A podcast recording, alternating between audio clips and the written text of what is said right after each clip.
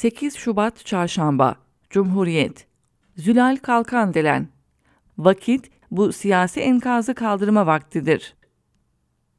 Binlerce insan ve hayvan enkaz altında kalmışsa, şu ana kadar 3000'e aşkın insan hayatını kaybetmişse, on binlerce insan ve hayvan yaralanmışsa, yeni yapılan binalarda kumdan kale gibi un ufak olmuşsa, yollar ortadan yarılıp ulaşıma kapanmışsa, ilçelerin yarısı yok olmuşsa, devlet hastaneleri ve polis evleri bile yıkılmışsa, bu cehennem tablosu karşısında 24 saat geçmesine karşın çöken yollar, yıkılan havaalanları ve koordinasyonsuzluk yüzünden hiçbir yardımın ulaştırılmadığı yerler varsa, deprem bölgesine gidip her şey kontrol altında.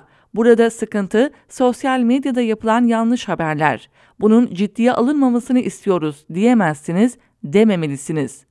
Ne var ki Kahramanmaraş depreminin yıkıma neden olduğu Şanlıurfa'ya giden Hazine ve Maliye Bakanı Nurettin Nebati bunları söyledi. Oysa aynı sırada Hatay'da ailesi enkaz altında kalan bir depremzede ağlayarak yardım istiyor. Nerede helikopter? Bana milletvekili değil, yardım gönderin diye feryat ediyordu. Cumhurbaşkanı Yardımcısı Fuat Oktay ise yıkılan İskenderun Hastanesi eski bir binaydı. Yeni binalarımızda hamdolsun hiçbir şey yok. Sağlam ve hizmet veriyor diyerek adeta insanların aklıyla alay etti. Bina eski ise siz de 21 yıldır devleti yönetiyorsunuz. Niye yıkıp sağlamını yapmadınız? Depremi hisseden Mersin'de çatlayan tek bina ise Türkiye'nin en büyük şehir hastanesi diye övündüğünüz 5 yıllık Mersin Şehir Hastanesi oldu. Buna ne diyeceksiniz? On binlerce dönüm tarım arazisine hayat veren ve etrafında eşsiz bir biyoçeşitliliği barındıran Amik Gölü'nün kurutulduğu alanda niye İskenderun havaalanını açtınız? Depremde havaalanının pisti yarıldıysa bunun sorumlusu kim? Şimdi bunları konuşmayalım diyenler var ama ben gerçekleri tam da bu anda konuşmaktan yanayım.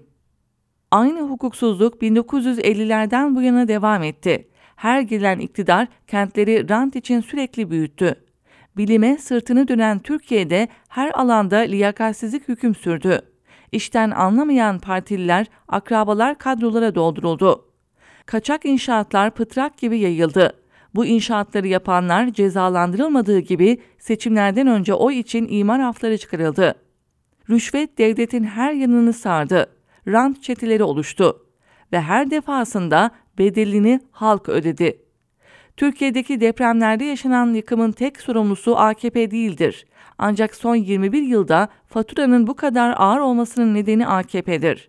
Bu iktidar uyguladığı piyasacı yönetimle rant düzenini derinleştirmiş, rüşvet çarkını hızlandırmış, bilime tamamen sırtını dönmüş, kurduğu şahsım devletinde denetim mekanizmalarını tümüyle yok etmiştir.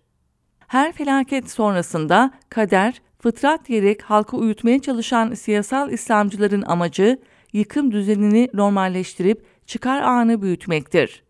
Öyleyse yılmadan soracağız. Gölcük ve Düzce depremleri sonrası ekonomik kayıpları gidermek amacıyla toplanmaya başlanan vergilere ne oldu?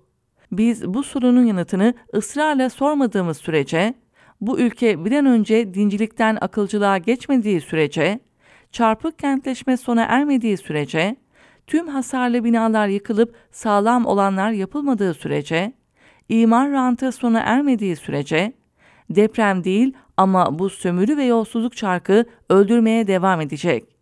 Çürük binalar en çok da yoksullara mezar olacak. Çok açık ki bu ülkede siyasi bir enkaz var ve halk bu enkaz altında eziliyor. Vakit ilk seçimde bu siyasi enkazı kaldırma vaktidir.